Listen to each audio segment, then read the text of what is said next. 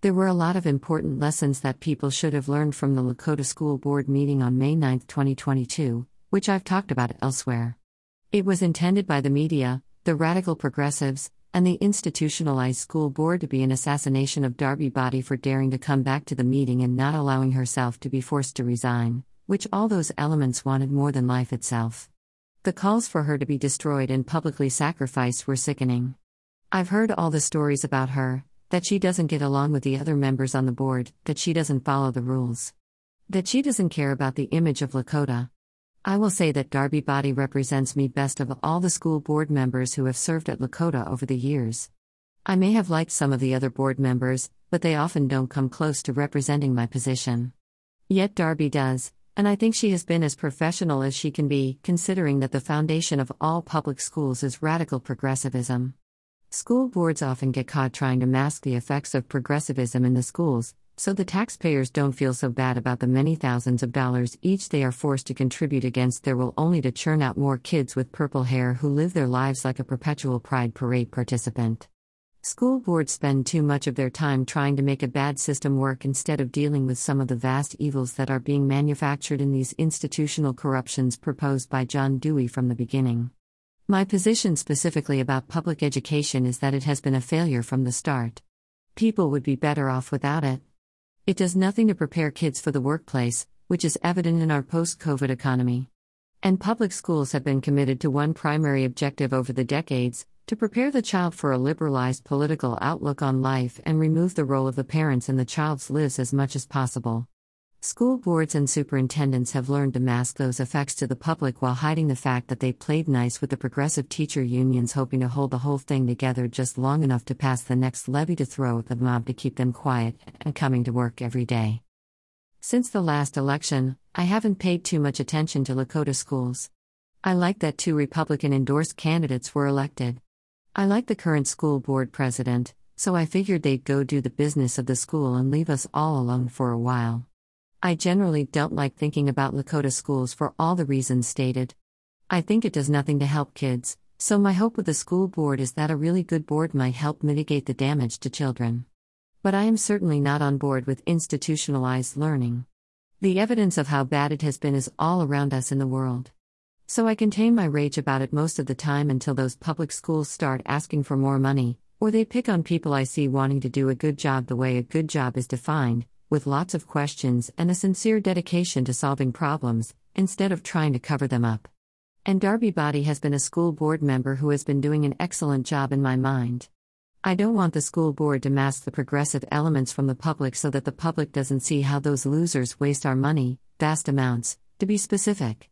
And with so many bad people gunning for Darbi Boddy, I was determined to go to this particular school board meeting, even though I knew it would be a huge waste of time.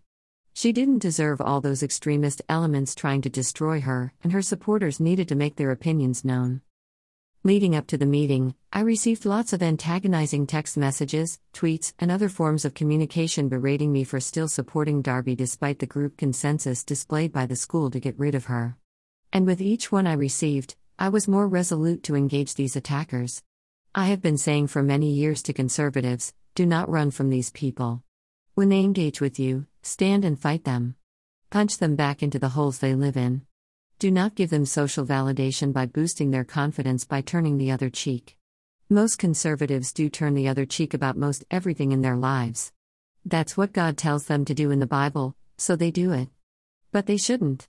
When a purple haired sexual groomer who wants to teach that America is bad through CRT and they want exclusivity to your children, you have to fight to protect your children from them. Failure to do that is contributing to evil. So I wasn't particularly happy about going to a Lakota school board meeting anyway, but I was expecting a fight. I wanted a fight as I pulled into the parking lot because I personally hate these people, the progressives who are employees and supporters of those employees at Lakota. However, I was surprised by what I found at the school when I arrived. For days ahead of time, I had screenshots of a Facebook page that the sexual groomers at Lakota were planning an anti Darbi Boddy rally to demand her resignation. By the talk of the community and the hundreds and hundreds of comments that were left there, it looked like 1,000 people might show up, so I was expecting a challenging evening. But you know what I saw? Two people standing out front.